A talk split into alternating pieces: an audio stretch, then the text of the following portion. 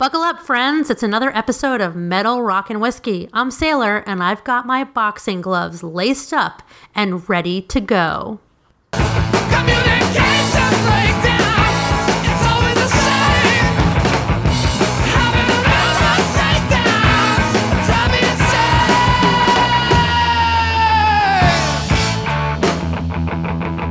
it's safe. Hey, guys. How's it going? I cannot believe that we're actually all together again. Yeah. The band is back together. Psyched. Yeah, this is awesome. This is a rarity and nowadays. And you know what? And the reason why I would connect us to Led Zeppelin and not the Beatles is that none of us has to feel like Ringo. Oh, damn. But who has to die on their own puke? You see how that went? Wow. Still hung up on that, huh? Yeah, hey, well, you know what? If I can be the greatest rock and roll drummer in history and go out like that, I guess that's how you go out. That's a good point. That's an excellent point. To live the life of John Bonham for that short, yes, I will go there with you. Indeed. Good touche. All right, what do we got going on tonight, Jake? I'm pretty psyched to be back on the recording. I had to take a week off for some work stuff, but I am super excited to hear what your guys' playlists look like.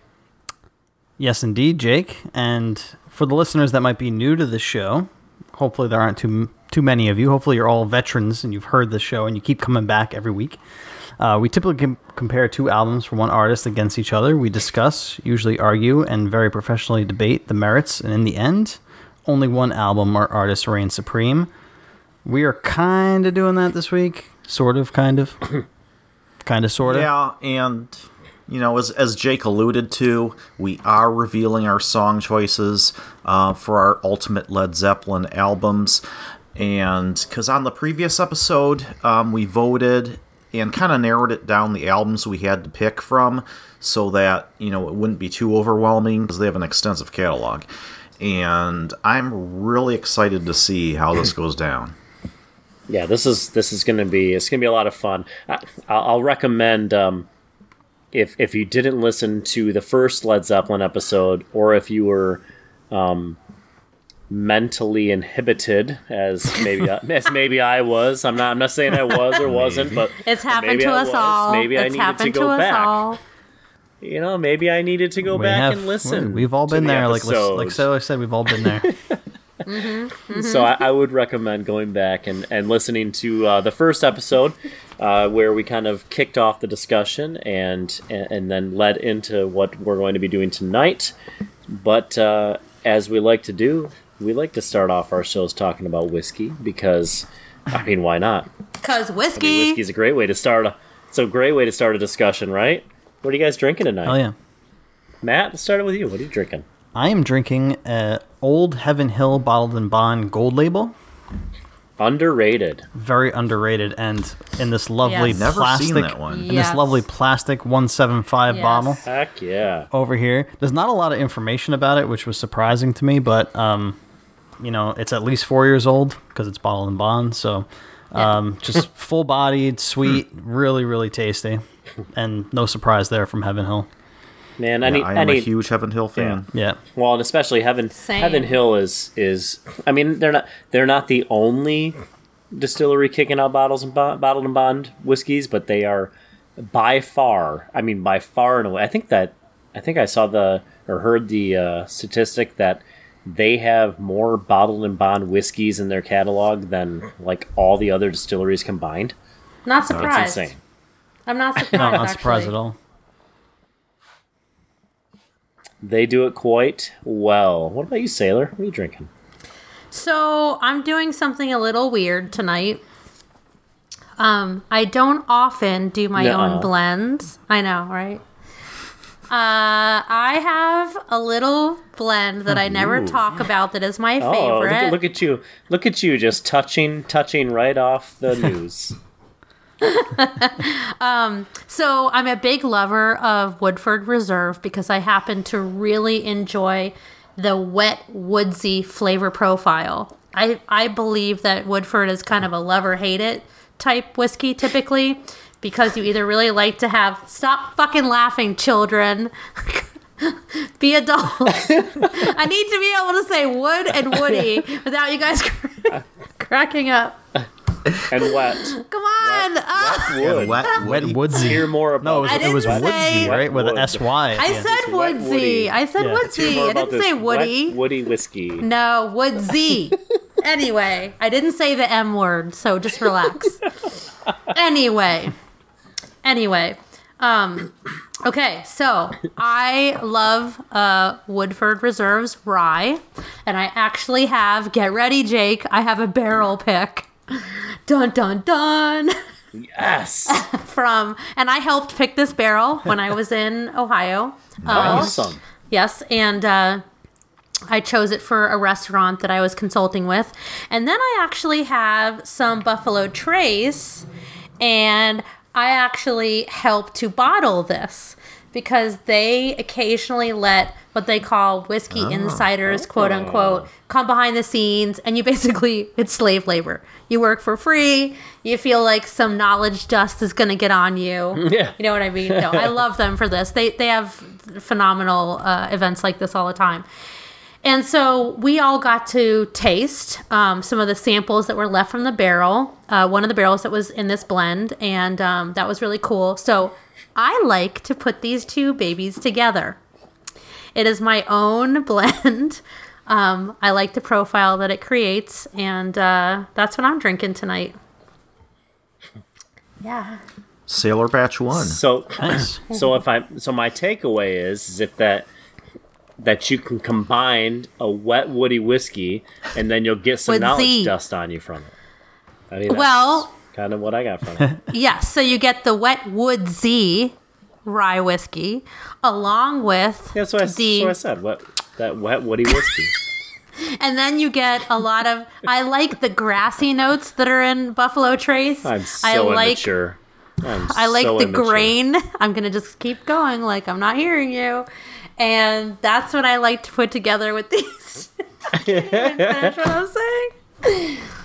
I like it. That's all that matters, fantastic. Right? It is fantastic. Such a great pick, segueing from our discussion on Monday, from the whole blending discussion. Oh, yes, I mean, we talked about on Monday that I have been in the position to do that for a distillery, and I don't often do this with bottles of whiskey because I feel like I am not as I wouldn't dare to blend some things that, you know, I feel like the greats above me have created. But there are times when I'm loving the profile of maybe a rye that's very light or a bourbon that's very big, and I like to, you know, get some grassy notes in there or some spice in there, or add a little bit of sweetness, a little bit of, butter popcorn or caramel. And sometimes you can do that with these bottles and it gets me exactly what I'm looking for. So yeah, it's something you can have fun with on your own.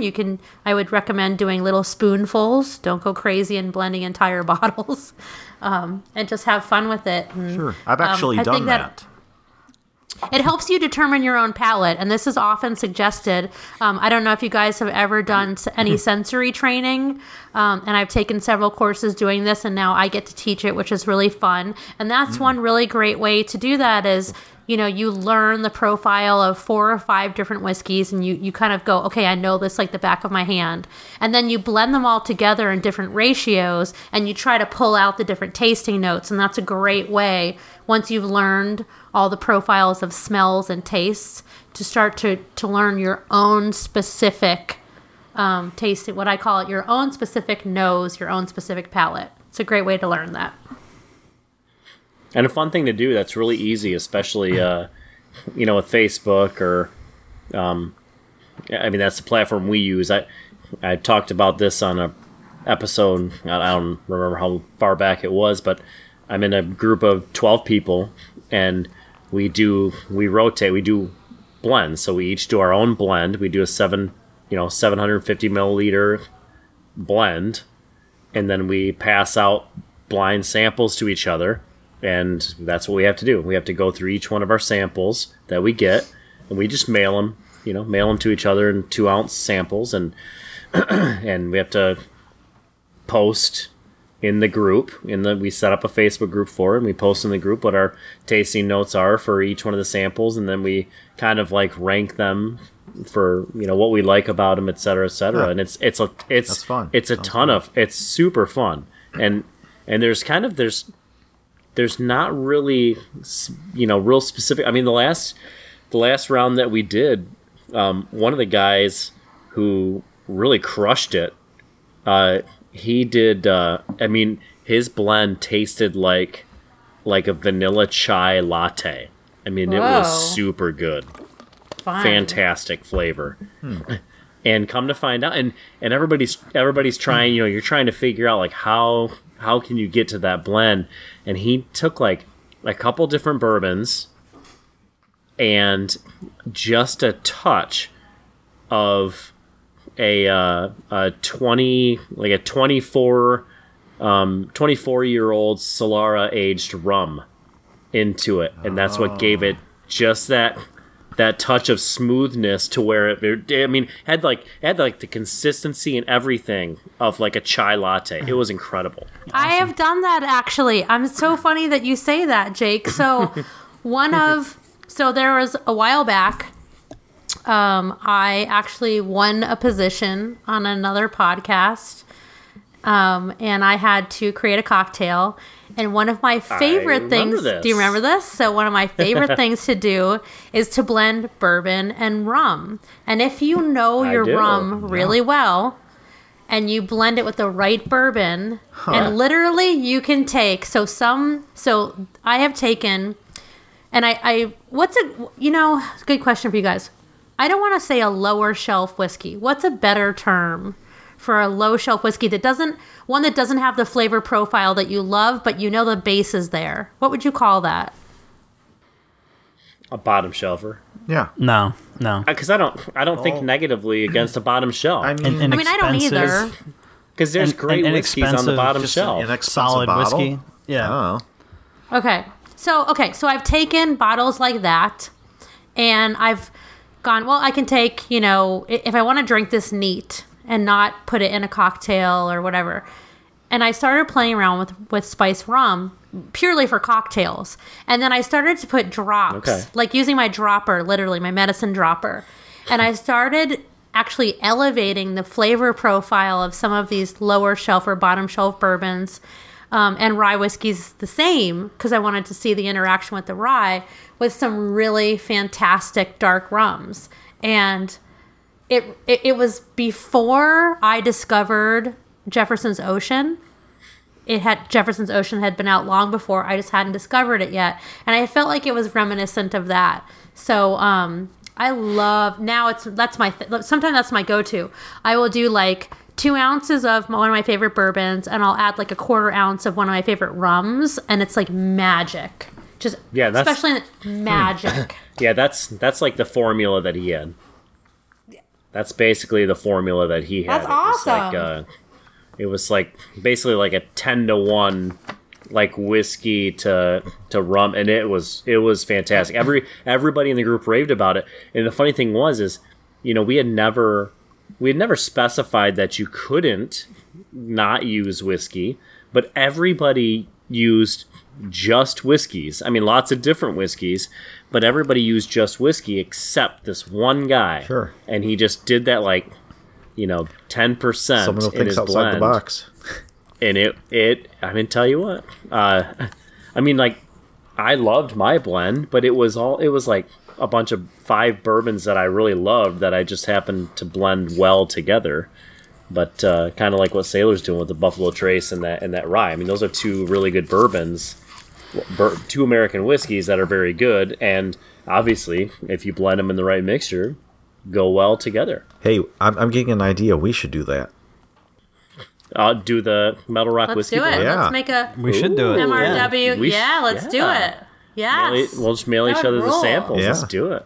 Yeah. Yes, let's do it. That would rock. Let's do it. Groundbreaking news live right here. But on a side note, though, I have like a secret passion for rum. Me too. It really creeps into my whiskey. It creeps into my whiskey-dom. Yeah. That's weird. Fine. I you love. But rum and whiskey go amazing together. They're amazing companions. Yeah. I'm gonna try. I'm gonna try something. I'm gonna experiment, tweak some stuff next time. Try that. My wheels are turning now.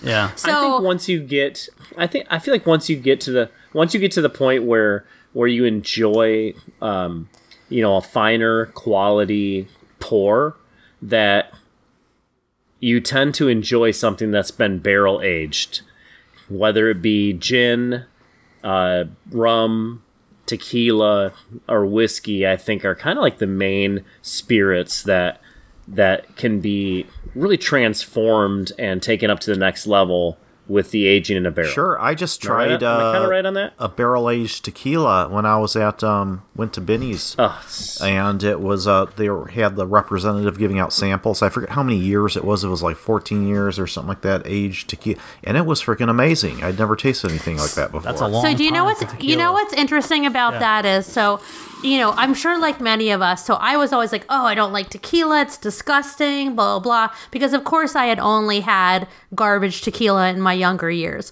It wasn't a flavor profile that I was interested in.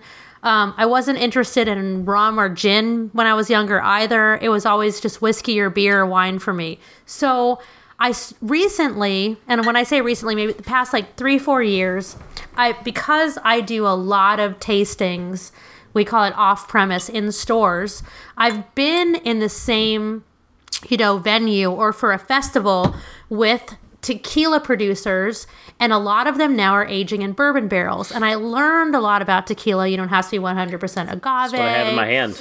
And you definitely want it to be aged for a certain period of time. Same actually with, so Angostura, who I adore for their bitters, they also make rum, and made an amazing rum that was aged in bourbon barrels. And a friend of mine brought it back from Venezuela. It was not for sale in the U.S., the bottle he brought back. And he sent me a text, and he's like, I'm going to give a shout-out right now. Hey, Jimmy. And he said, hey, do you want to come share this with me? Because I would always say, hey, I got this whiskey. I'm going to come over and share it with you. I kept drinking and I kept saying, I'm so confused right now. Am I drinking bourbon or rum? I felt like the barrel totally overtook the rum.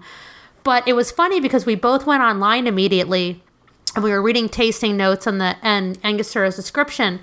And, the profiles are actually very similar. Rum is a much sweeter spirit. So if you do it well and you age a rum I must say, if you're actually making a true rum, which means it does not have additives, it's actually made from pure cane sugar, all of that, that is a real, correct, true rum, because rum is still one of our pirate spirits where the regulations are not as strict as any other spirit on the planet, or cordial, or anything. I don't know why rum still gets its own leeway. Most rum you're drinking is just garbage. It's complete garbage. It's colors, it's fillers, additives, whatever. But if you're drinking a real, true rum and it's truly aged in barrels and gets its color from that, it tastes different than any other rum you've ever had. So the point being, some of the people that were talking about the tasting notes were saying, you will find this to be very close to a bourbon. It could also be confused with a bourbon for some novices because it was additionally aged in bourbon barrels. And I found that so interesting. I love that stuff. Yeah, Jake. So I'm holding my hand. We did I just happen to have the samples right here next to me. We did a tequila barrel for our local group.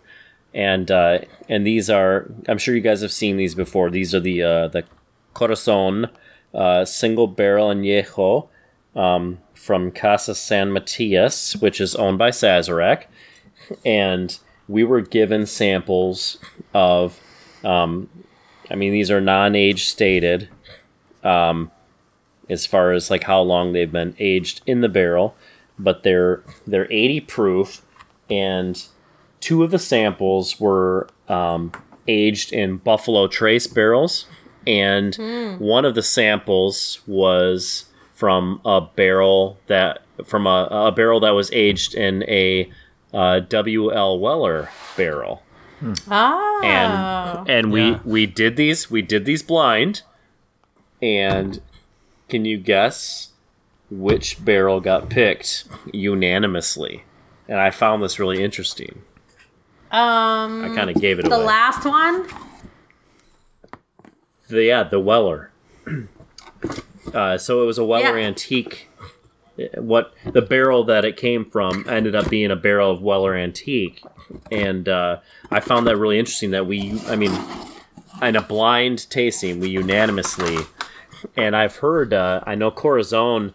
I've never tried it, but I've seen that they've they also have where they've aged in Pappy barrels and the stag barrel too. They do stag barrels and stuff. Which I mean, in all reality, the Pappy barrel and the Weller barrel are the same thing because the Pappy barrel was just a barrel that was taken, a Weller barrel that was taken to a different section. But it's got the name. It's got the name on it, so people look for that one.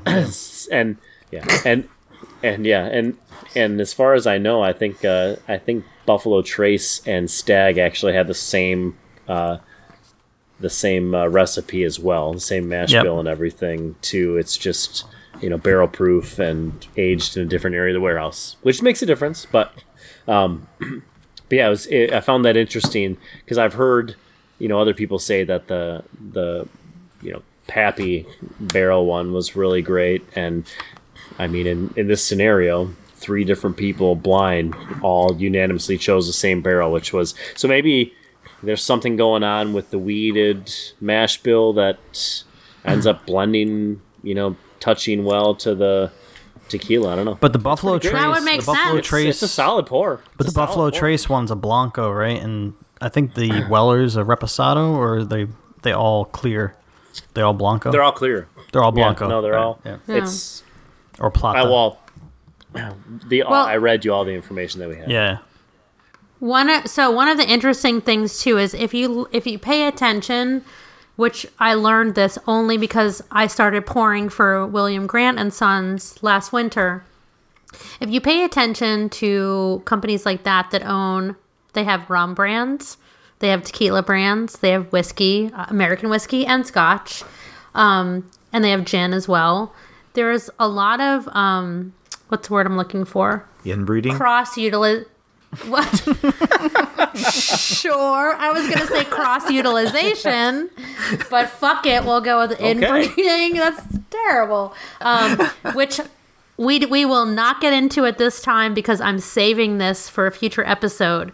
William Grant just released Fistful of Bourbon, which I'm personally very excited about on many, many levels. And it also speaks to our blending trend. So we'll save this for a future episode, and we'll continue the blending topic. But they also have a tequila brand, and they have a rum brand, and they have whiskey, and they have Scotch. So barrel utilization is becoming very interesting and is going to lead to a lot of exciting spirits for all of us, a lot of exciting things for us to taste in the future. And I'm really happy about that. Sure. Awesome. Well, Sailor, to play on your whiskey choice for the evening, I also am drinking a blended whiskey. Nice, yay! And it is like we planned this. It's one of my favorite pours, and it is the Wild Turkey Decades, and it's a blend of, heaven help me! It's a blend. Yes, exactly. Yes, I think it's four different decades of Wild Turkey. Oh God, I love decades. Exceptional. Oh, and I'm getting down to the bottom of this glass, and there's 2 stores. That I know still have this in stock at really, really close to state minimum, and it's difficult not to just go ahead and buy that back. I'll split it with you. That's one of my favorites. Wild Turkey is so good. Is one. I mean, I think it's Wild Turkey and then Buffalo Trace and then Jefferson's would. I think at this point how it would go, but. I don't like, how I feel about Rare Breed. My Master's Keep, I've been nursing since my uncle's wedding. My Decades, I killed it. I'm so sorry. I wish I had nursed it. I'll split it with you, dude. I love Decades. I was talking to... They can do no wrong. Well, I had my Monday lunch with my buddy, my sketch buddy, Monday, and I brought that up, that we were obviously talking whiskey, and I brought up the fact that I wish that when I got into whiskey at the age that I was, I wish that I would have gotten into Wild Turkey. Oh, me too. You know, because I have some early 2000s Wild Turkey, the 8-year 101, and it's exceptional. I mean, it is so good, the 101 that you get now is really good, but it's nothing compared to like the early 2000s and, you know, the late 90s cheesy gold foil stuff and all. I mean, I wish I would have just gotten into it instead of, I got into drinking Jim Beam products right away. And not that, I mean, I love that stuff, but I wish I would have. Same for me. I mean, I got a hold of some family stuff and it was Wild Turkey. And at the time I was like, Wild Turkey. It's so like, because they never changed changes their packaging for so long and didn't move their price point. And, oh, God, if I had only known, God, I don't think they can do any wrong. It's shocking how much the flavor profile on this Decades is so similar to the flavor profile on the I have a 2004 8-year 101, and the flavor profile it's right there. And I mean, I collect Russell's Reserve barrels, and none of them have this same flavor profile. I have I even have like the 17-year is somewhat similar to this, but there's like a really just incredible maple and brown sugar note on these that is just it's and it goes to the point again of the magic in blending. Sailor, they can do wrong. They Wild Turkey, American Honey. You know what, though? You know what? Actually, I disagree. I disagree with you. That product brought a lot of people if you read, okay, this is the thing. So when I see things like that, I immediately go, oh, what the fuck? You know, and I'm afraid that they're going to go on trend and they're going to take all their products on trend. It's just not And they're going to change their price points. But that's not what happened, actually. So what I encourage everyone to do is that's a good point you bring up, though, Matt. Excellent point. If you read why they came out with that, you have to understand one man was responsible for this brand of whiskey through the most terrible time in American whiskey history, when no one was buying whiskey. It was basically hobos. It was the only whiskey they was selling was garbage. You know what I mean? Like just junk for American whiskey. And and people were like, you got to do this, you got to do that. And he was like, no. And I'm talking about Jimmy Russell, master distiller, one of the oldest master distillers in the world at the moment, by the way. And he said, no. You should change the packaging. You should do this. Hey, it's the 70s and disco and Bacardi is popular. No. And whoever was at the helm through all these years that let him keep saying no is also phenomenal, because he doesn't own the company. He's just a master distiller. It's been different. I know that it speaks more though to the authority that he holds, to the respect that he's gained. Exactly. And he said no. Then his son comes on board, and his son, they still call him the new guy, mind you. His son has been there for like 30 fucking years, almost 40 years. I know exactly. Like he's a grandfather himself. It's like, hey, rookie. And so American Honey was the one time that he conceded. And he said, and it's so funny, if you listen to interviews with Jimmy Russell, and now think about the other master distillers in his immediate area that he was working against or with, they would say. Now, imagine the craft beer boom. Yes, if you were around in the 90s during the craft beer boom, nobody gave two shits about craft beer. Most of the guys knew each other, whether you were in the same state or not. It was like, hey, we hope we all make it. I don't know. Like, I remortgaged my house. Hopefully this works out. And it was the same thing with whiskey at the time. So him and Parker Beam and, all of them would And Albert T. Lee and all of them. They would hang out and they would be like, yeah, sometimes I add a little ginger ale to my whiskey. I add a little club soda. My wife likes a little Sprite. Exactly. So he was finally like, all right, you want to do a GD freaking, because he doesn't curse, damn flavored whiskey. We're going to do some honey and that's it. The end. Because that I can see is the same as adding a little soda water to it, and you get like a Sprite. There's also Wild Turkey. Hold on. There's also Wild Turkey Sting, which is honey and cinnamon combined. Okay, that's later. But that's not him though.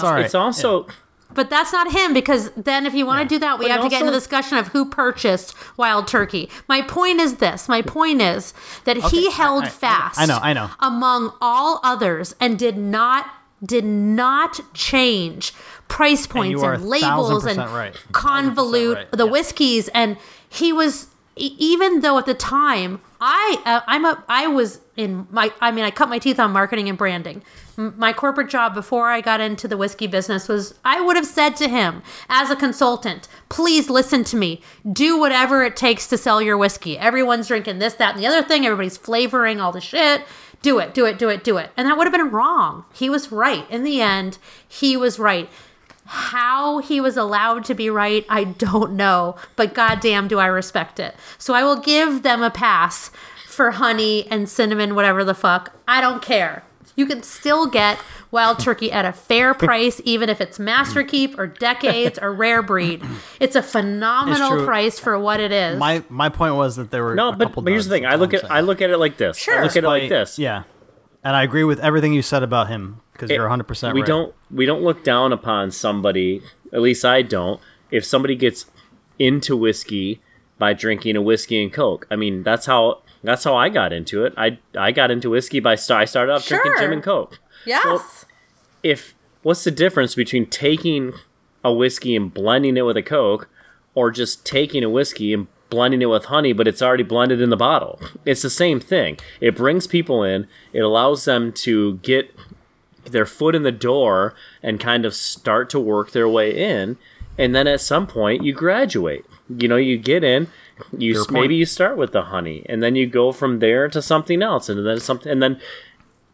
But well, you got to start. If you're starting for mixologists, we use the honey as a liqueur. Yeah, we use it in blending as I use the honey. I always have it on my shelf. It all has its place, guaranteed. And as a mixologist, I use it as a liqueur all the time, and it's fabulous. It all has its place, and you know what else has its place? Yes, a whiskey segment. Hey, mama said the way you move, gonna make you sweat, gonna make you groove.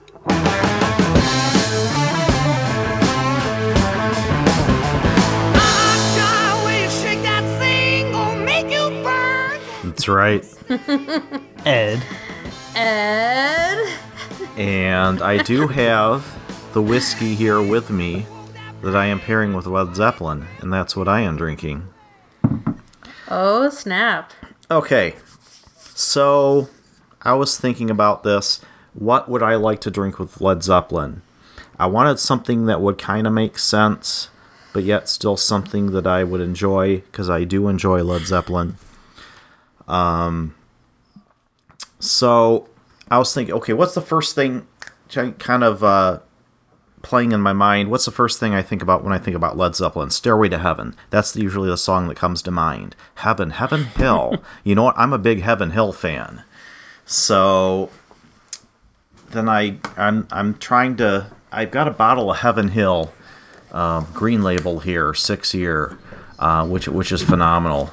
I'm trying. So good. I'm also trying to justify what other reason can I give for drinking this to Led Zeppelin. So my brain is turning. Led Zeppelin, we think about them as a classic style rock or an old style rock. Well, right on the bottle of this Heaven Hill, it says old style bourbon. I'm like, all right, that kind of fits. So, and I'm thinking some more. For this battle, we've pared it down to 6 different albums to pick songs from to make our playlist. Well, this bottle of Heaven Hill just happens to be 6 years old. And thinking a little more. What about the proof level of this?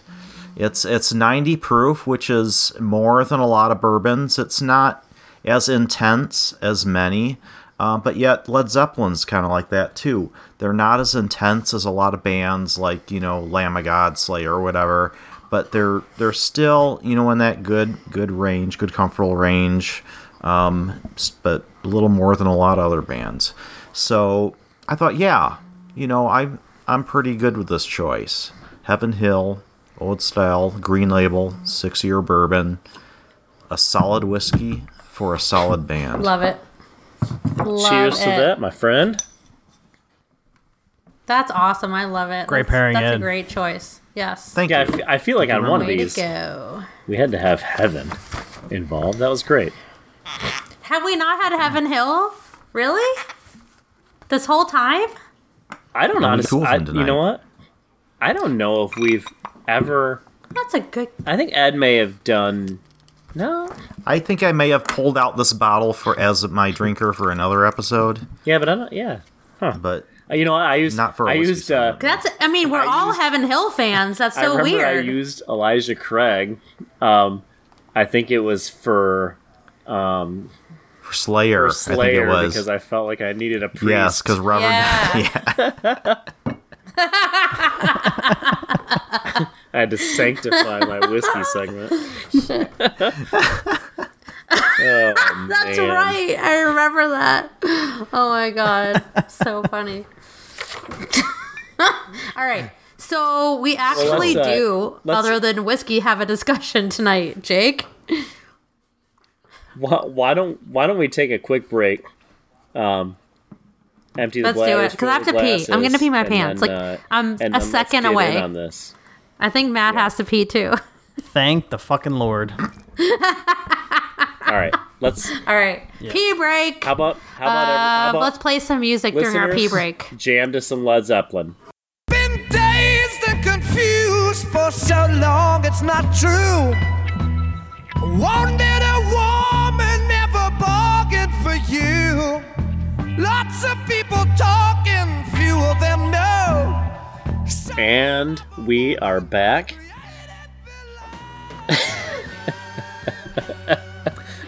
I did not pee my pants. We did have a fun loving discussion in the break there, though. That was good. We were actually just kind of discussing how we might need to rehash a few things that maybe were not remembered in the previous episode by probably more me than anybody else here. So, Sailor, why don't you pick up where we did or did not leave off? I don't know. Tell me information. All right, I will happily do that. So one of the first takeaways that it's funny because I often go back to my first thoughts when I had the idea for this podcast. And I thought, wow, are we going to want to talk about whiskey so much that we don't talk about music? Or are we going to want to talk about music so much that we don't talk about whiskey? How do we find that perfect blend? And I think we're still working that out. It's a blend. Yes. Oh, damn. Hey. I think we're still working that out. But so we had to do a break in between. Let's just say we intended to do segment 1 and 2 of Led Zeppelin back to back. But sadly, we lost Aretha Franklin in between that. We felt like it would be remiss if we did not spend our week devoting our time to her and discussing her and her legacy, because to me, she's a fucking rock star. She's amazing. Yeah.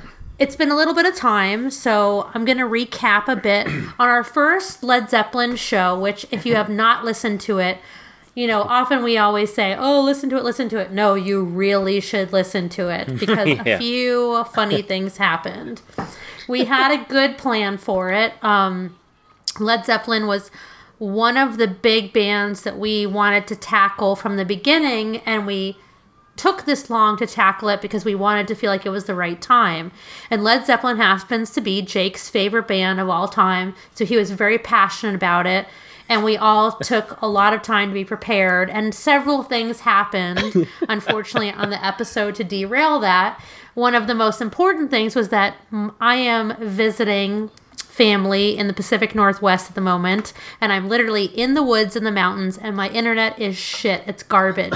So I had a horrible delay with my other guys here, and I was trying to talk so fast before they interrupted, or I got cut off again by the internet, that I couldn't even speak anymore. I was saying words that didn't make any sense, and I got angrier and angrier, and a lot of people thought I was angry at Jake, which I'm never angry at Jake. Part of the whole point of the show is to battle, absolutely. And we do that in a very loving way. But it was insane, and I couldn't unfortunately the delay and the lag fucked us up so much that we didn't really play out the episode as we had initially intended to. So we're gonna try to pick back up from that, and we're going to talk a little bit more this segment about our own feelings about Led Zeppelin, our own relationship. Have we been fans for a long time? How did we come to be fans? And then after we do that, we're going to go into our own picks. So the challenge, instead of battling albums against each other, which we felt sometimes with bands, legendary bands like this, it's very difficult to do so. Like with Rush, we had a very hard time.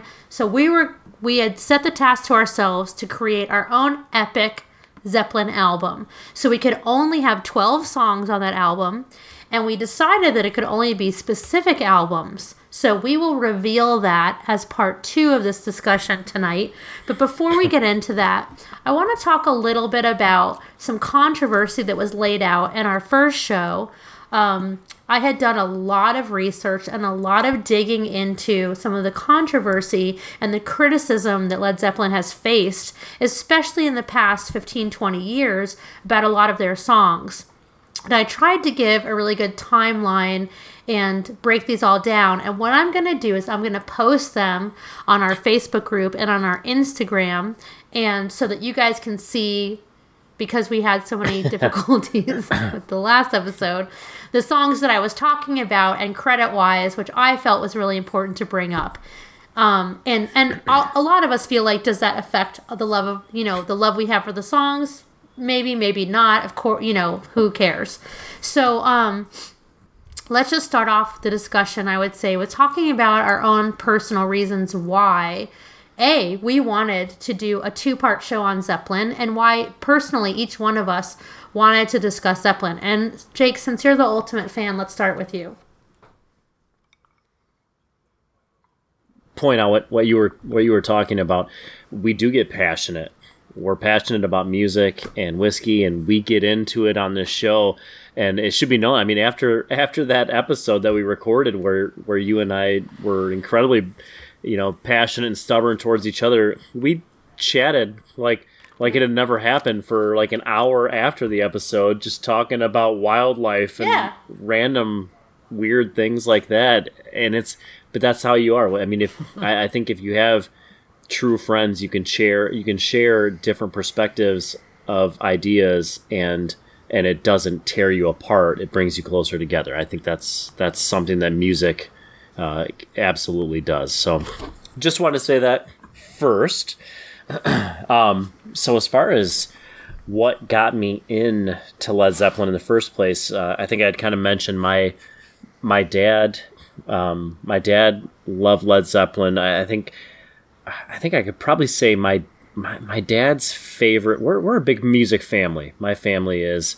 My dad played guitar and drums growing up, and there was never a time in our house that music wasn't going.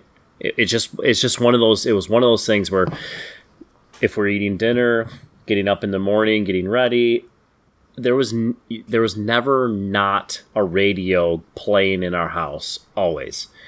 And so my dad, being my dad, he tended to have control over the radio more times than not. And I rode with my dad a lot. And he had Led Zeppelin, Skynyrd, Pink Floyd, and he liked a lot of the Southern rock stuff too. And I think that's if you listen through Led Zeppelin's portfolio, they have a lot of that style of bluegrass influence and blues influence, and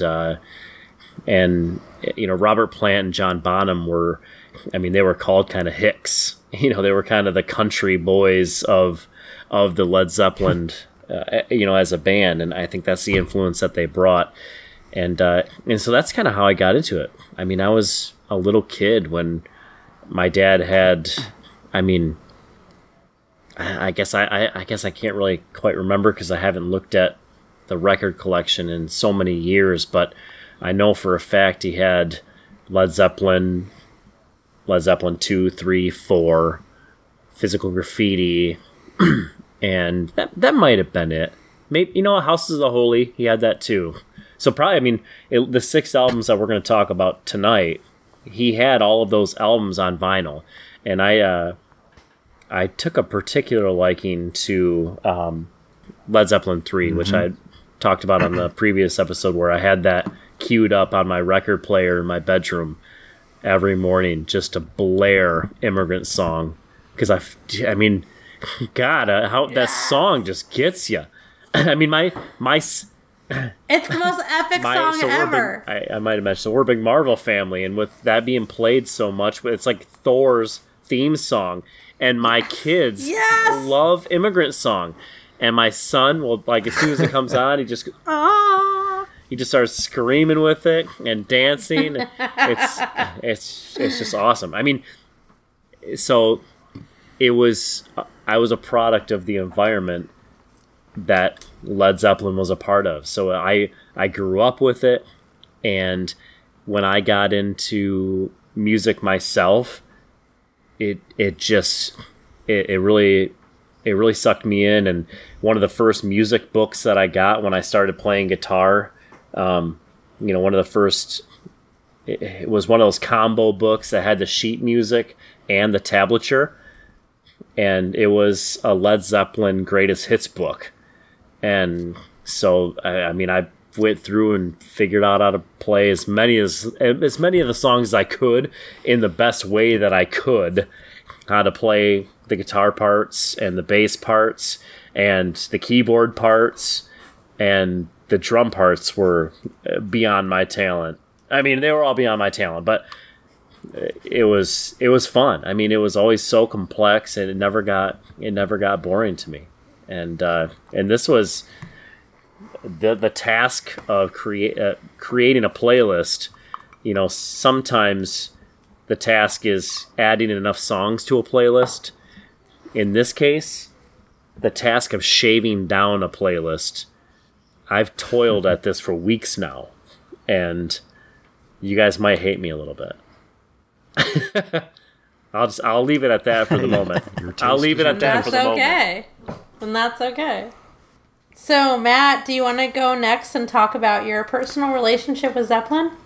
Well, very contrary to Jake, coming into this, and I mentioned it last week, I was not a huge Zeppelin fan, really at all. As a music fan, I understand the impact. I understand the influence they had on musicians that I love, as they were really groundbreaking band, obviously. Most people would agree on that. But, you know, other than hearing the hits on the radio, I was never really exposed to it, you know, either from my parents or a friend or anything like that. You know, there was never a person in my life who was a diehard Zeppelin fan. But, and like I said, it was mostly just the hits on the radio that I would know, hearing them by ear. I would know it was Zeppelin. Would I necessarily know the name of the song? No. But to piggyback off something else that Jake said, knowing how many songs they had and listening to all the songs and recognizing the songs as I heard them, it was very difficult to narrow this down to just 12 songs. I mean, I got it down to like 25, to 19, you know, to 16... finally to 13, and it was tough. It was very, very tough. So I mean, to their credit, the catalog, you can't argue with the catalog and all the hits there.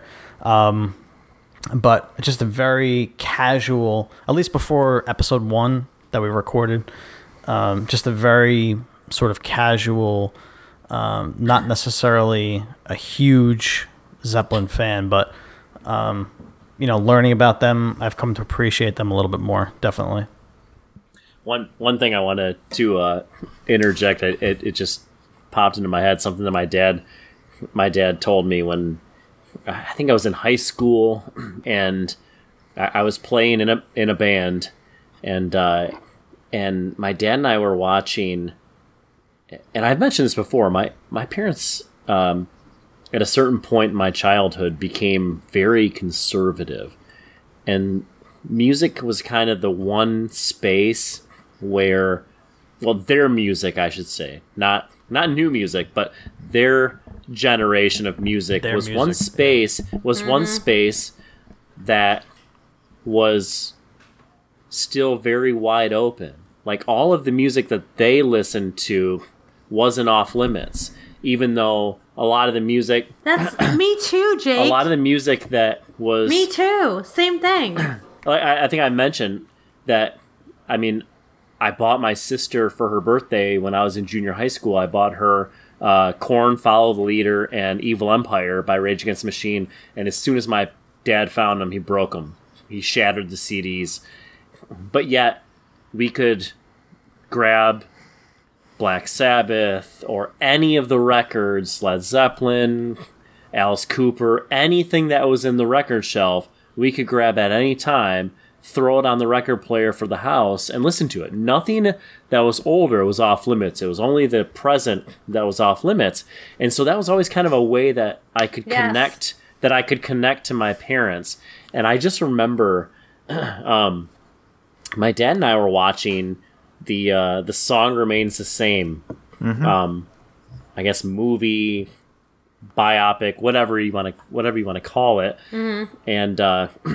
and so I was playing bass in a band, but I was really getting into playing guitar at the time too. And my Jimmy Page was always one of these guys that I just really looked up to as a guitar player, because I mean, he's just so incredible. And we're watching this video, and my dad was like, you see how his hair is just in his face. He can't see.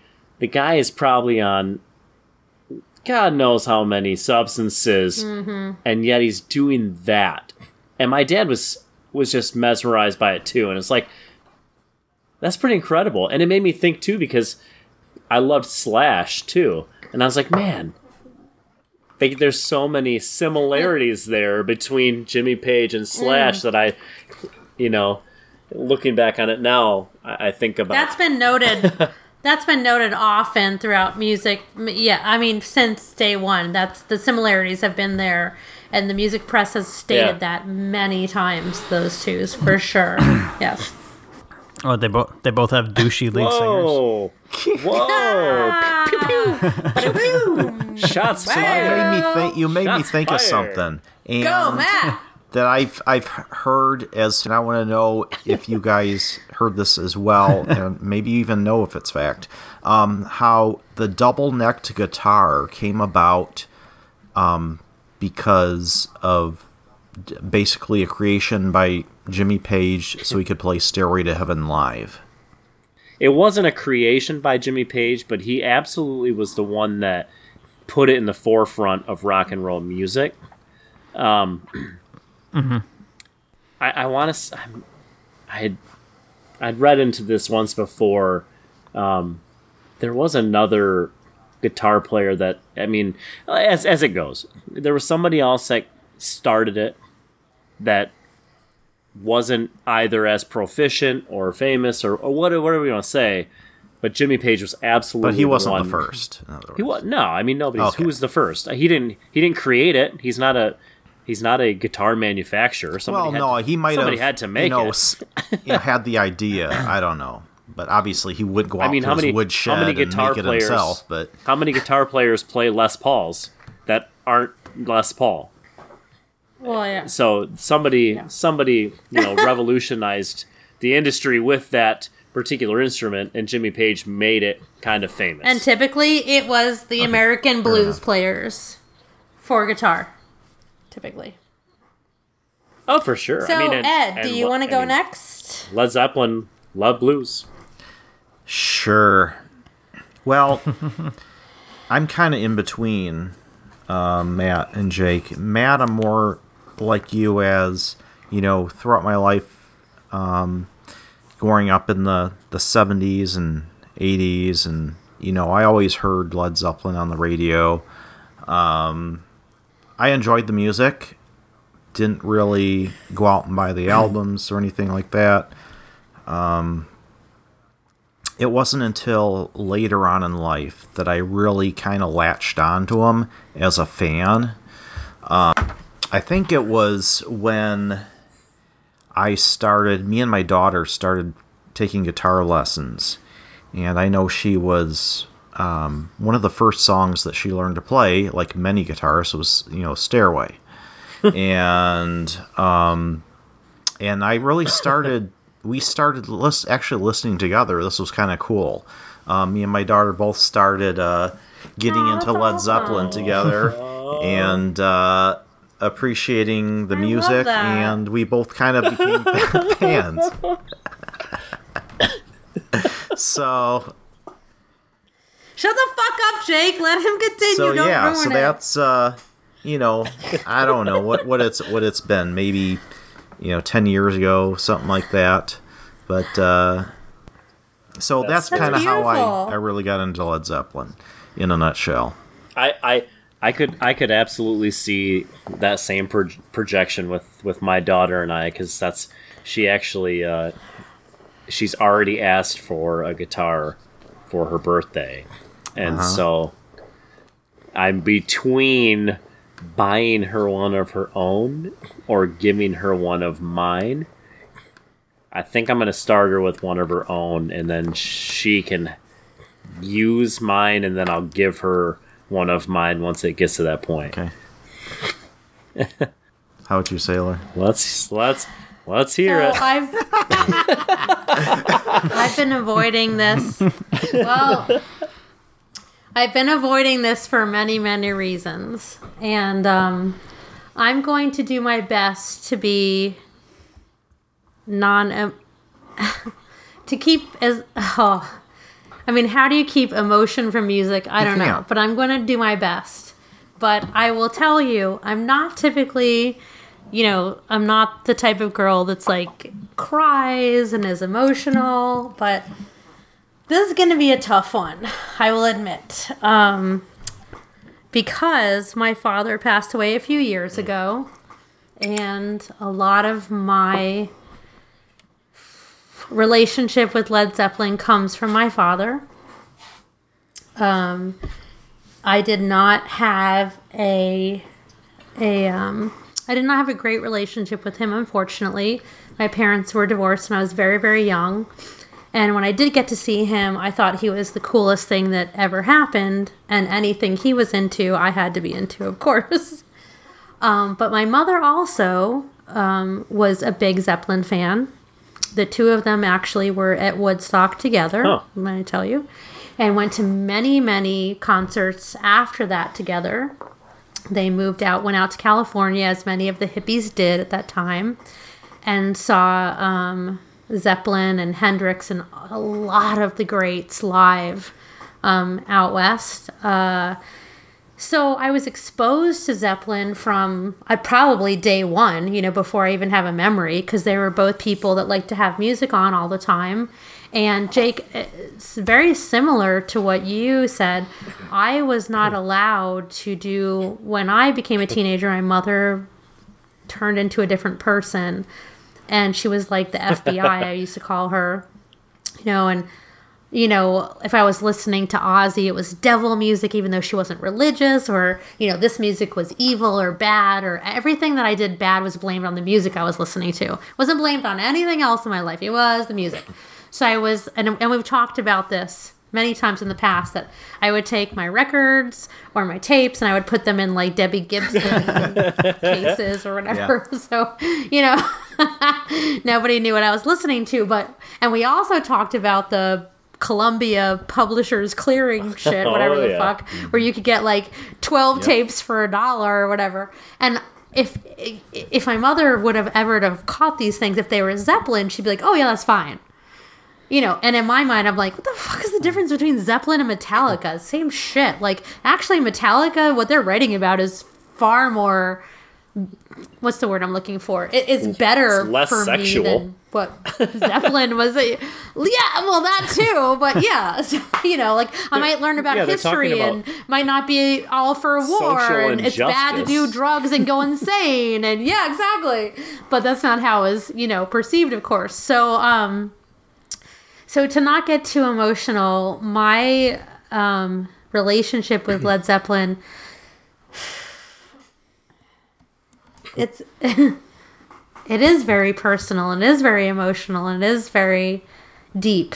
And when I prepared for our first episode, I was coming from a strictly analytical standpoint, and I wanted to discuss a lot of the controversy about their songs and not giving credit to the original songwriters. Because I felt like that was very important. Because when I found out about that, being a huge Zeppelin fan in my younger years, I felt very betrayed. And it was very disappointing to me. And that's going to happen. That's going to happen with music. And I will tell you, having been in the music industry, don't meet your favorite music fans. I will tell people this constantly. Let them be an enigma in your head. Trust me. Don't meet them. Don't interact with them. It's better for you. I promise. Because everyone's human. Everybody makes mistakes. People who are ridiculously artistic can be complete garbage as people. You might be disappointed. Just focus on the music. Only meet them if you can meet them on their way up. Don't meet them once they've not necessarily once they've kind of like hit the pinnacle of success. Then you don't. But like, I mean, I've hung out with some bands.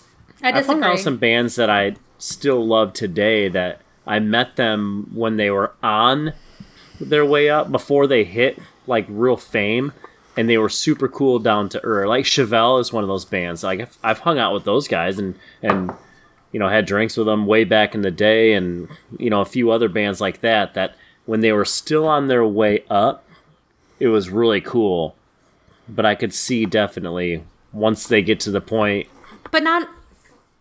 My point is that not every musician is someone you're going to go, oh my god, I love that person. Absolutely. And this has been a theme on this show. This has happened a lot on this show. And my point of bringing up last show, you don't have to love the people to love the music.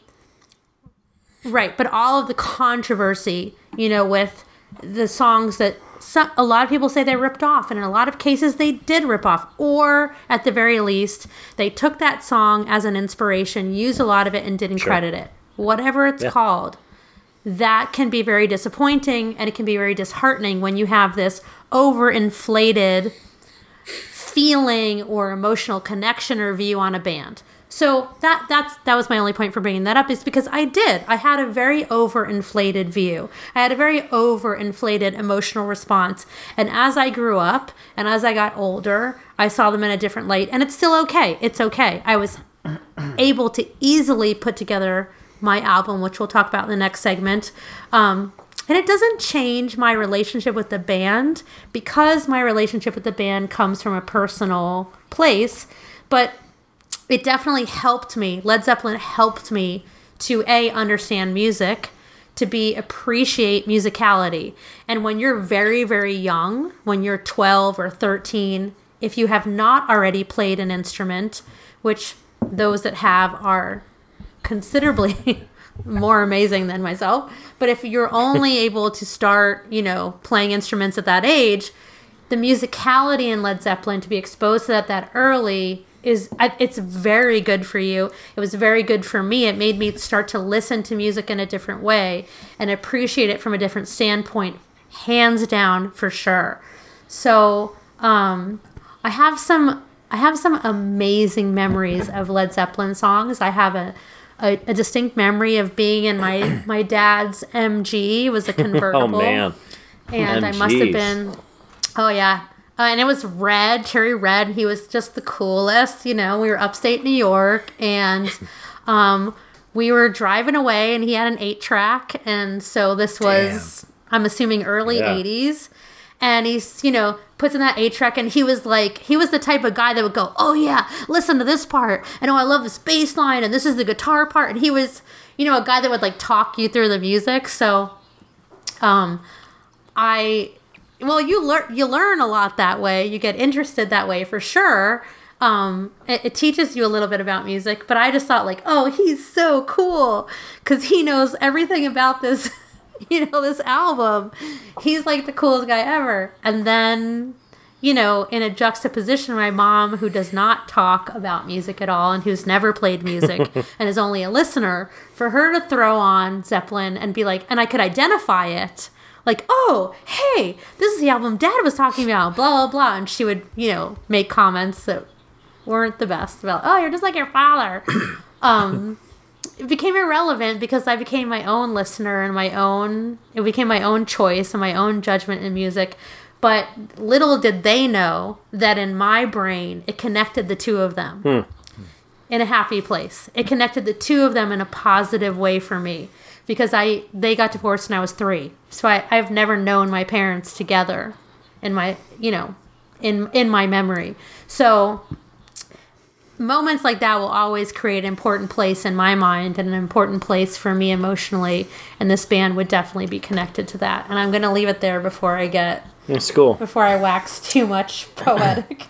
That's very cool. Very cool.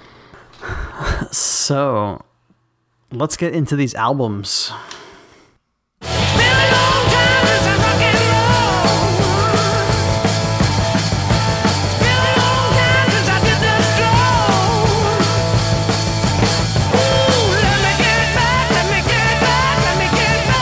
Okay, if you remember from the last Zeppelin show, we decided we were going to put together our ultimate Zeppelin albums each. We could only pick 12 songs from the following albums.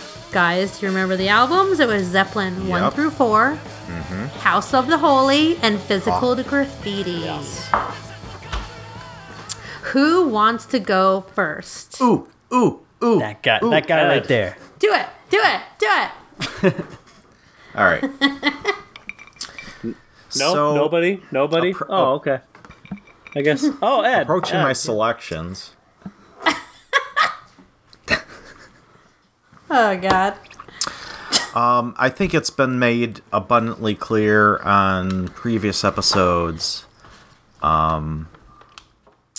if you haven't heard, how I don't like monotonous albums that go contain the same pace throughout the album. I think Jake and I have kind of established our own little camp. We like roller coaster rides. Yeah. On our albums.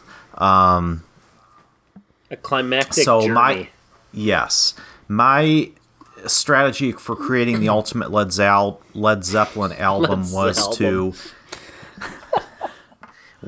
You're trending off of me in the last... That's right. Segment. What the fuck? Immigration song and... We're going to do a Led Zeppelin. I'll forever now think of that as the immigration song, not the... Because of you say. But it was Communication Breakdown and Immigrant Song combined. That's what happened. I wanted to use Communication Breakdown as the title for that episode, by the way. Oh, shit. Oh, that would have been a perfect... Why did you say so? We would... That. Oh my God! That's when you need to override me. Those are the moments when. Well, I think we have the genius here. I say this all the time. I think we have the title for this episode. I guess. Anyway, and your album. What was I saying? Oh, I was talking about my album.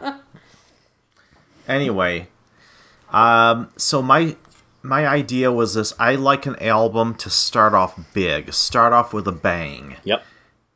Start off with a bang. I had maybe then finally settle down a little bit, pick up a little bit in the middle, settle down a little again, and then just crush it on the way out. So here are my songs in order. Number one, I think, you know, Led Zeppelin III, the perfect song to start out this album, Immigrant Song. Yep. I think that is the opener to end all openers for songs. I want to keep up the pace. After Immigrant Song, go into Rock and Roll. After Rock and Roll, we'll hit Ramble On. And then once Ramble On is done, okay, we'll start to change up the pace a little bit. Dazed and Confused after that. Track 4. And then getting a little melancholy with Babe, I'm Gonna Leave You. And then immediately pick it back up with Black Dog after that. Nice. And from Black Dog, we transition into Trampled Underfoot. Ooh. And then... good choice. Yeah, after Trampled Underfoot, we start to... I mean... not really slow down, but change the pace a little bit and go into Dancing Days. Nice. And then kind of keeping that same kind of cool vibe, we go into Jamaica after that. Wow. Edward. And, damn, wow. Ed. I like this. And then finally, I have a good transition song when we go into When the Levee Breaks. And that transitions into the beginning of Stairway to Heaven, which is still that kind of like the down key. And then Stairway to Heaven ramps it up. Yep. And we finish Stairway to Heaven and go right into the Kashmir for the closer. Wow. Boom. Ed, awesome job, man. Ed. Wow. Damn. Oh, my. That's my ultimate Led Zeppelin album. Holy balls. Fantastic. That's amazing. That was such...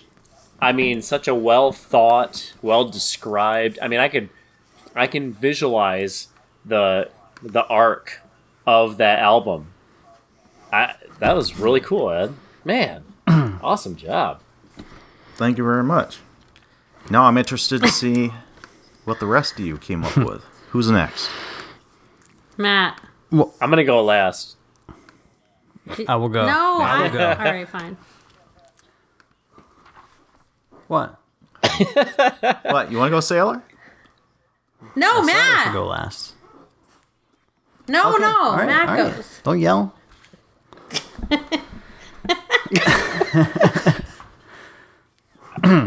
Was I yelling? Maybe you should go, Matt. All right, so. got a little yelly. So, going into this, thinking of how I like my ultimate album for any artist, how I like it, how I like it constructed. I brought that to the table here, so I knew what my opening song was, and I knew what my closing song was, and I actually knew what my fourth song was. As weird as that sounds, and then I just filled in the blanks from there. But my first song, like Edward. Immigrant Song. Yes. That is they opened it most of their concerts, and that is just that's what you have to go with. I mean, that's just the best opening song you can pick out of all these songs that they have here. Here's a funny, hold on. Sailor, without, I don't want to kill any suspense, but did you put Immigrant Song as your first song as well?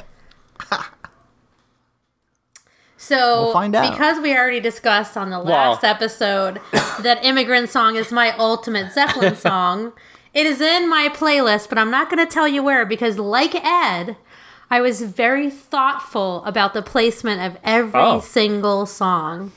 Although, and I'll be honest, I don't do that anymore these days. So am I.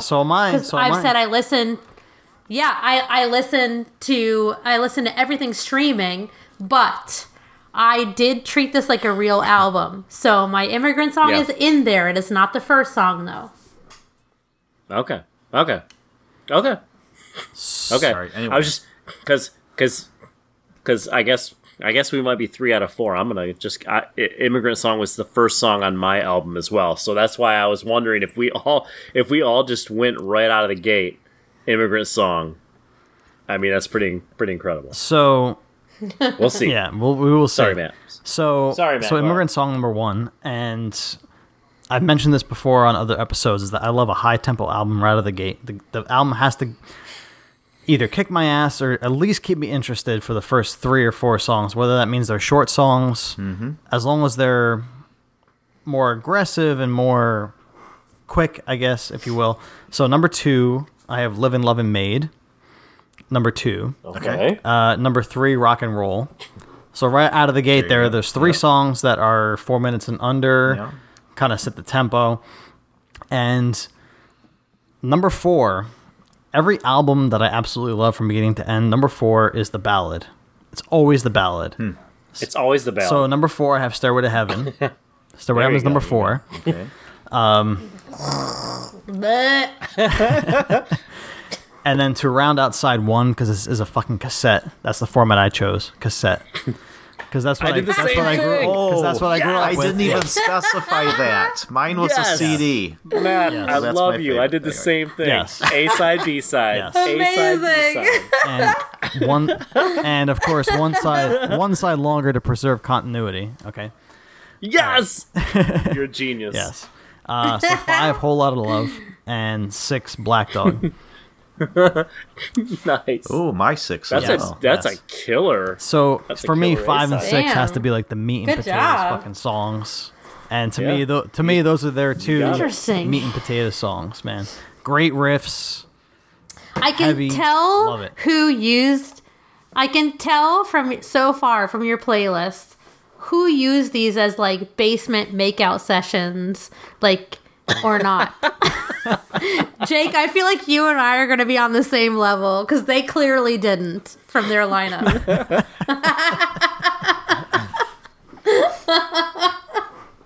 So what's your side B? So side 2. Let's hear side B. Okay. Or side B, side 2, whatever. Heartbreaker is the first song. Yes. Good, groovy song to lead off the second side. Into Ramble On. And then into The Ocean, which I fucking love that song, man. Love The Ocean. I figured, I knew you were going to have that on there because you're a Beastie Boys lover, too. Yes. Yes. You had to have that song. Get out of my fucking mind. Hell yeah, me too. Fuck yeah. So 4th song on side 2, Dazed and Confused. Okay. Going into a little bit more melodic, a little bit more low-key, Over the Hills and Far Away. Love this song. And then, like Edward, I knew what my closing song was going to be, man. Kashmir. Yes. Yes. Had to have that at the end. Very well done. Yes. I love everything about that. Very good. Mm-hmm. Thank you.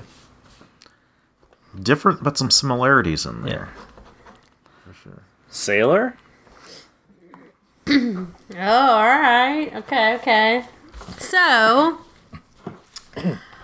I decided I was going to do an A side and a B side as well. So, 6 songs on each side because we could only have 12 songs, right? Correct. Sure. Okay. So, I based my song choices on my memories of these songs. Ooh. And I'm not gonna tell you every single memory of every song, but I'm gonna say, so one of my girlfriends and I spent a summer. I mean, it could have only been a month, but I remember it as an entire summer in high school, playing badminton in her backyard, and we would get very high on marijuana. Sorry, guys, and play. Whatever Zeppelin CDs we had. And at this point, I think it was the days of like the 3 CD changer situation, And we would just have mac and cheese. And we were supposed to be... Yes. We were supposed to be babysitting her little sister. And I'm sure we were doing a good job. Oh, man. And we would play badminton. And that bitch did not touch the ground for a good hour. Let me tell you. Because we were so entranced. And it would be Zeppelin. Always. It was like an entire summer. Okay. Then I have amazing memories of driving my own badass Trans Am. Hey. and going out to the airport as you would do. Like Smokey and the Bandit style? Let's not be that old. Let's pretend it's like, you know, Wayne's World. Because that would make me sound younger.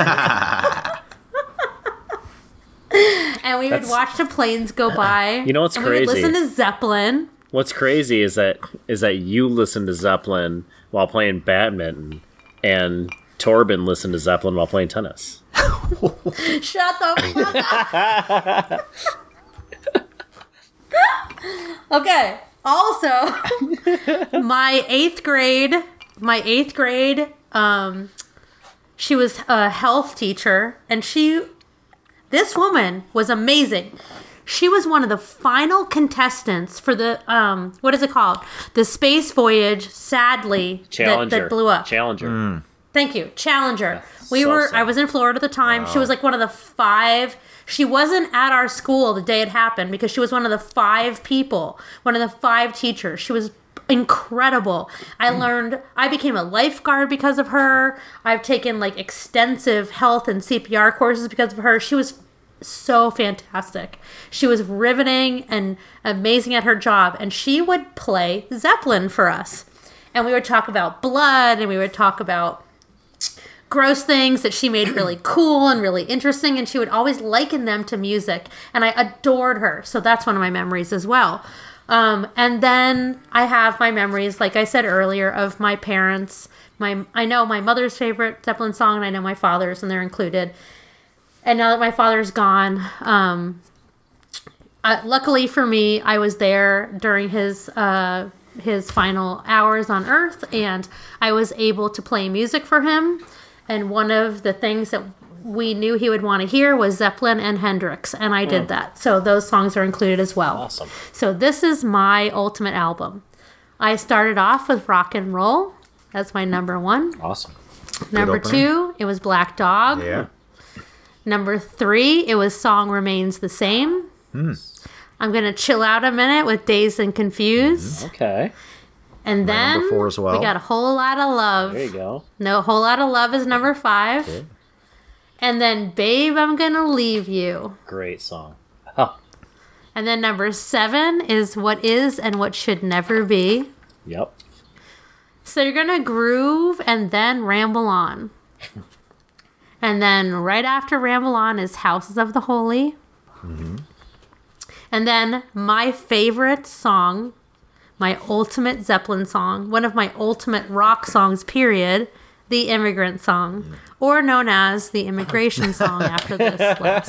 Right. Immigration Song. And then for closing out of my playlist of the B-side of my album would be the Rain Song. Love and that I have song. To end it. I have to end it with 10 Years Gone, because 10 Years Gone now, in this moment in time, to me, reflects on the years that the band has had. But if you have ever read, if you have ever Googled 10 Years Song and read the true life stories of people sending this song and reconnecting, you know, now that there's social media, with people that they dated in the past and broken up with, or high school sweethearts, and have gotten together because of the song. It's like overwhelming. And I thought that would be a wonderful ending to this. And might I say, as far as the Beastie Boys connection, I'm from Astoria, Queens, yo. I grew up with those dudes. Bam! So that's my Zeppelin playlist. A-side, B-side. Nice. I would consider it, if we had had the format, a six-song record on each side. Are you vinyl or cassette? I would be vinyl if we could have fit all six songs on each side, which would not have happened. That was Zeppelin. If we could, though, if we could have, it would have been vinyl for me all the way, for the sound quality. I want the scratches, I want the hisses, I want all of that. I want that deep bass, I want all of that in their sound. I think your longest song that you chose was probably Babe, I'm Gonna Leave You at 6.5-ish minutes. So you could probably get it. But also, right? Days Confused. Yeah, Days and Confused, right. And What Is and What Should Never Be. It wouldn't have fit. I looked at.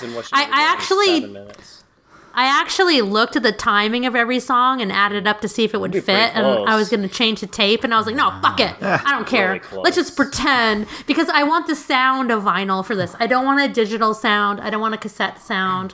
For me, because of my age and being elderly at this point, no, but my first introduction to Zeppelin was from vinyl. Yeah, me too. Then 8-track, then cassette. So I would prefer my ultimate album to be in the sound of vinyl, is my point. Yeah, I'm the oldest one here, but yet I'm the one who chose the newest medium. But I guess, you know, given the... Well, you did not choose the newest. You didn't choose the newest. CD? That's not the newest. It's newer than cassette. It's newer than vinyl. Well, yeah, but it's not the newest. It's the newest out of all we chose. Oh, wow. Sailor, no Kashmir, no Stairway to Heaven. Wow. So... Okay, I think I explained last episode, Stairway to Heaven can fuck itself and die forever and ever and ever. I was expecting that. And, okay, do you want to know why I didn't choose Kashmir? And this kind of sucks. I will tell you this. I do love Kashmir. And if I had a 13th song, because I put it in there twice and took it out. And I'm going to tell you why. This sucks so bad. All right. I was in the wedding business for a while. I cannot tell you, because of I owned a salon, and obviously because I'm me, my salon was known for like the rock and roll pinup shit, right? Okay, so any brides that would come to us to do their hair and makeup for their wedding were obviously not the types who were going to play country music or classical or whatever. I cannot tell you how many brides walked down the aisle to Kashmir. Really? To the point where it was ad nauseum. Like, so much so that I was like, I'm going to tell you, if you play Kashmir, your marriage isn't going to work. It was an unfortunate trend. So, you're like the wedding singer. That is why I know! Wait, which one? What's that? Oh, which one from the movie? In Wedding Singer, when he's like, I know. He calls it out. And they do that. They do that in Wedding Crashers too, where they call it songs and color of dress and everything. I love it. But yeah, so that's why Kashmir. When I had to put it up against some other songs, although it was definitely in my top 14, it didn't make the cut, and I live by this. Boom, Jacob. The ultimate Zeppelin fan since day one. When we started this podcast, and all he begged for was Zeppelin, and we were like, "Hey, we'll get there." Let's see how he narrowed it down to 12 songs. Damn it! If we had waited for Metallica, I wish we had waited for Metallica and done Zeppelin earlier. But you got your Zeppelin, Jake. So do it. Zeppelin and Metallica. That's like 1A and 1B. I mean, that's what it is for me. So. We're gonna redo. We're gonna redo Metallica. Let's just face it. We're gonna do it, right? Of course. We'll revisit. Won the Lemon song. Yes. Okay. So I lay it on us. I did. I did mention that that you guys are gonna hate me for my list, and you'll have to hate me after this break because I need to pee. Oh my God. So much peeing tonight. Jesus fuck Christ. All right, I have to pee too, actually. You don't have to go. You don't have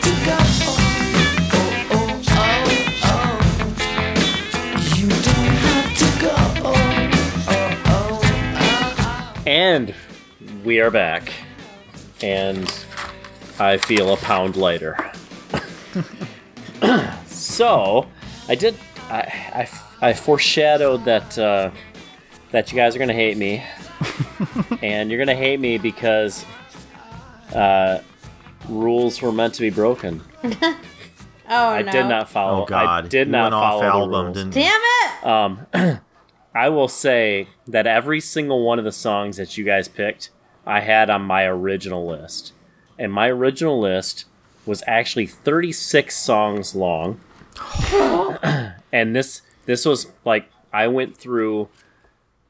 I actually I went through all of the albums, and so when it was reminded that we weren't doing Coda and we weren't doing Presence, I was able to eliminate a few songs there. And then it was, I'm not even kidding, my wife thought I was an idiot because I was just, I had a notepad and my headphones, and I had a ranking scale of songs that I was going through.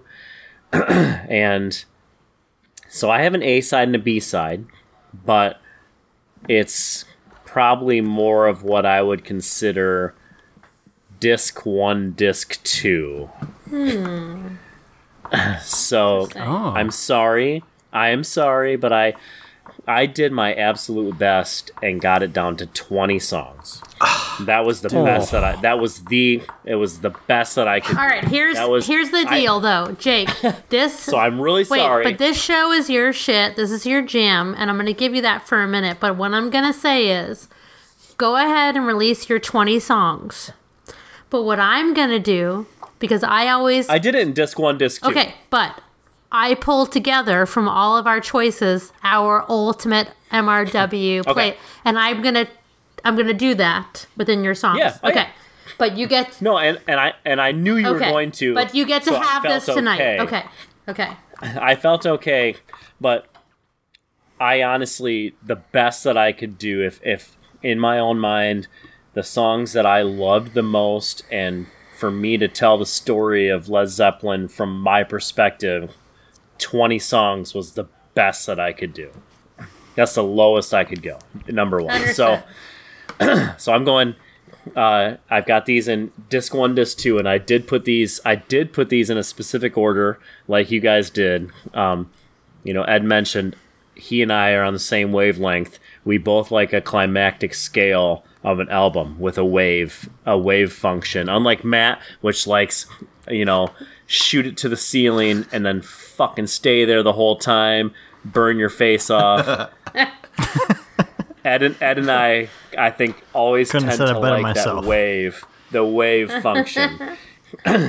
So like I said, right out of the gate, disc 1, we're coming at you with Immigrant Song. Yes. I feel like that's like the epitome of rock and roll at that time period. That song, it's the time length, it's everything about that song just screams rock and roll of 70s. So my second and third song, I cannot listen to these songs separate. To me, they're the same song in two parts, and that's Heartbreaker and Livin' Lovin' Maid. And I think you'll hear on a lot of rock stations, they'll play these songs together as one song. You're and right. That's, in my opinion, they belong together. Right. So that's 2 and 3, Heartbreaker, Livin' Lovin' Maid. I agree with you completely. That's true. That's very, that's very valid. 3. I think that's why I didn't put them on my playlist, to be honest, because I see them as... It's hard to separate them. I agree. I think that's why I didn't include them. Well, it's easy. Right. You just fucking separate them. Matt did, but did you see that Matt, Livin' Lovin' Maid is super high tempo, and so that's why you just threw that right in there, because it keeps you at that high, in-your-face tempo. So, going back to it, song number 4 we talked about, Ed and I talked, we agreed that song number 4 is that kind of, it's that epic, that ballad, huge song. Stairway to Heaven is song number 4. That's where it belongs for me on that album. But then right from there, we come out of Stairway to Heaven, we go into a grab you, bluesy, Babe, I'm Gonna Leave You. It slows you down a minute, brings you back to your core, but then... as the climax picks up in that song, it goes right into Whole Lot of Love. So we're going from Babe, I'm Gonna Leave You to a Whole Lot of Love. We're going right back up the wave again, right into Misty Mountain Hop. Because I can't believe none of you guys picked that song, did you? It's okay. So right from there into what is and what should never be.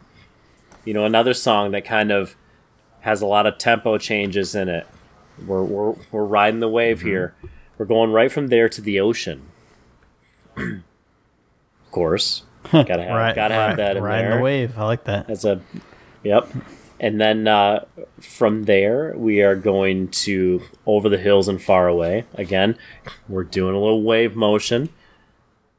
And then we're rounding out disc one with one of my all-time favorites, because you got to finish a disc strong, the Wonton Song.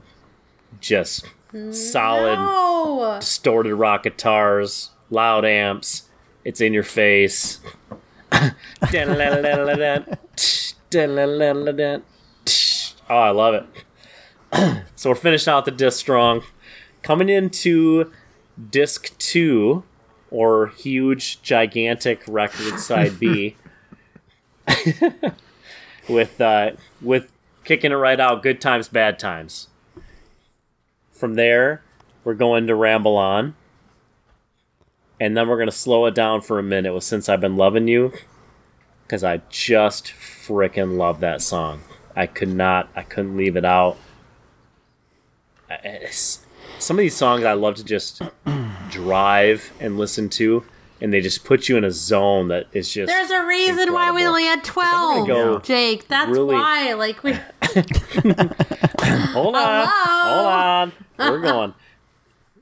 Right out of Since I've Been Loving You, we're going to get a little weird, and we're going to go Gallows Pole. Wow. We're going to get a little crazy, a little of the time, experimental guitar, a little touch of like bluegrass, touch, folk style. And from there, we're going to go completely crazy back into Black Dog. We're going to change up the style completely, go back to Black Dog. From there to Houses of the Holy. Stay kind of in that same genre and hit Dancing Days. Then we're going to go out to California. Out in California, things get a little weird, and we're going to hit Bronyar Stomp. Wow. Oh, interesting. And that is where we finish. You know what? The double disc. Hearing your album of 20 songs, I am so much more interested to hear your album of 12 songs. I really want to know what you get this down to. Exactly, that's point. I could have done an album of 25 fucking songs with goddamn Led Zeppelin. Duh. I mean, there's there's 8 or so songs on there that I would never even given a thought to. Really? Yeah. Okay. So when I was conceptualizing this, I tried to think of it two different ways, and both times I got down to pretty much the same list. And the one way was I tried to think of what are my top 12 songs. So I went through all the albums, and at first I just grabbed all the songs that I liked, tried to work my way down to the songs that I loved. What couldn't I live without? That wasn't working. So then I was like, well, what I really want to do is have an album. Like Ed said, I want to have an album itself that works, that gives you this roller coaster ride. It takes you on it draws you in and is almost dramatic in a sense. And I couldn't do that and not leave songs out that I felt really needed to be a part of the story. See, so that's... So this is where the vision for my album is kind of what helped guide my decisions. I didn't look at this as this album is a referendum on what songs do I love.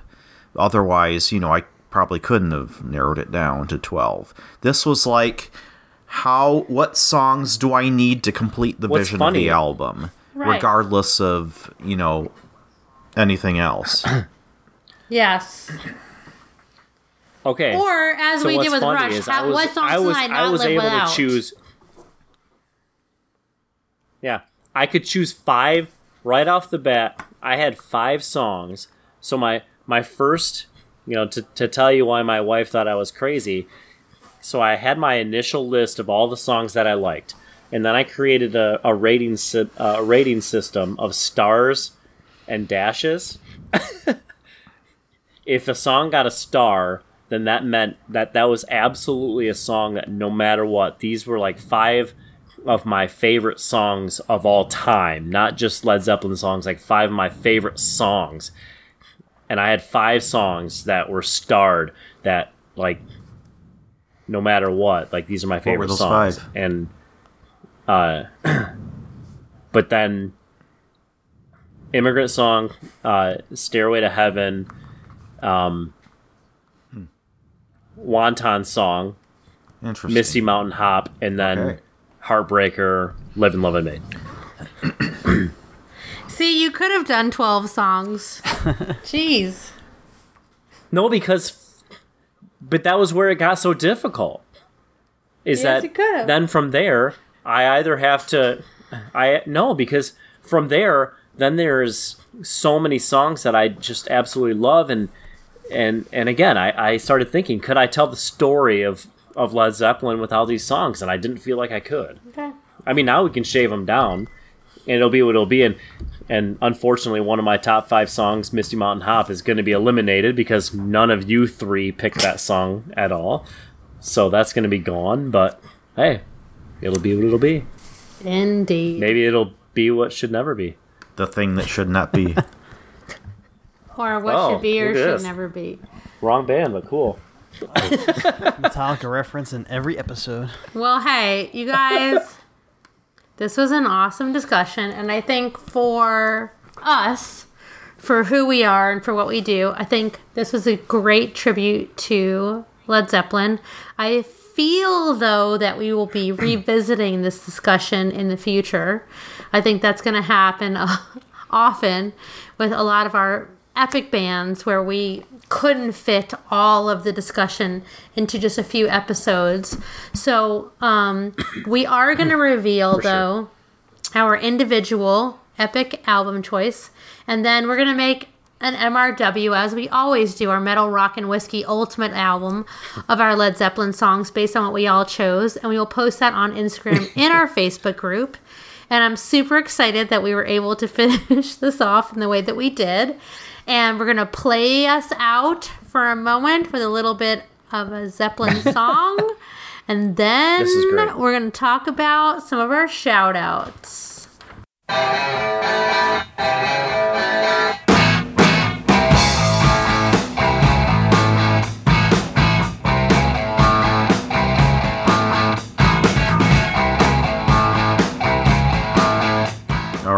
So, if you all enjoyed this show, please tune in next week for another episode of Metal, Rock, and Whiskey. What have you got for us, Matt? Well, to all of our listeners, our fellow Metal, Rock, and Whiskey obsessors, we value your opinions and your feedback.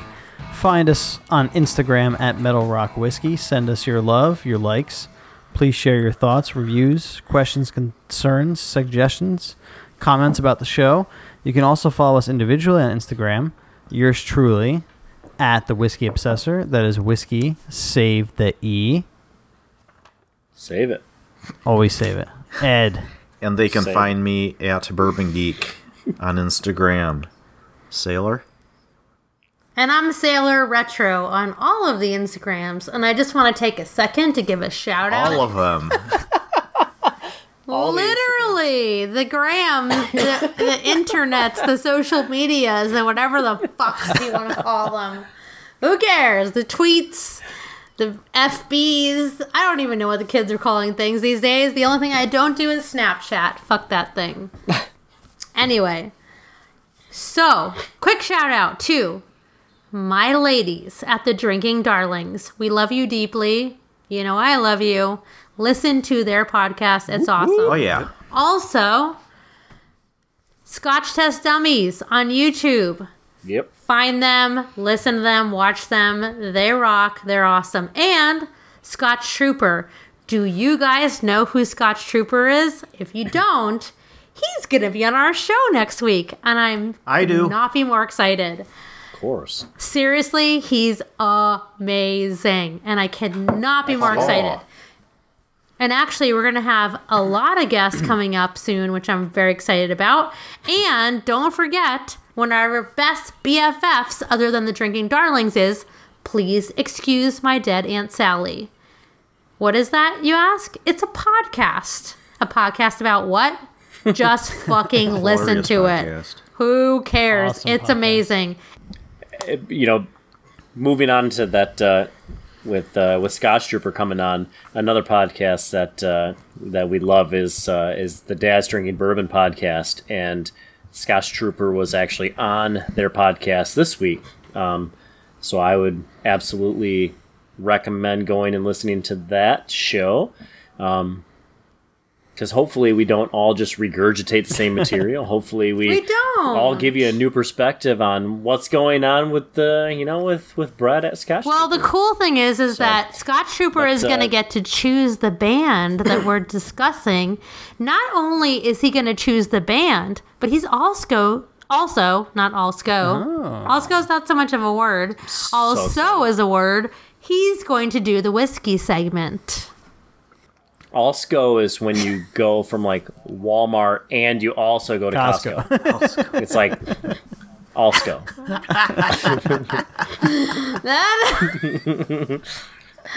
That's terrible. That's really terrible, actually. But hey, appreciate you guys hanging in with us. This was a ton of fun, especially for me. And I reiterate, I've loved these episodes. This is so much fun. Man, we filled a lot of glasses tonight. This was a solid episode. This is a blast. But guess what? Those glasses are empty. It's time to go. Tip your waitress. We're out. Later, everyone. Fuck you, Jimmy Page. Love you, Jimmy Page. Later, friends.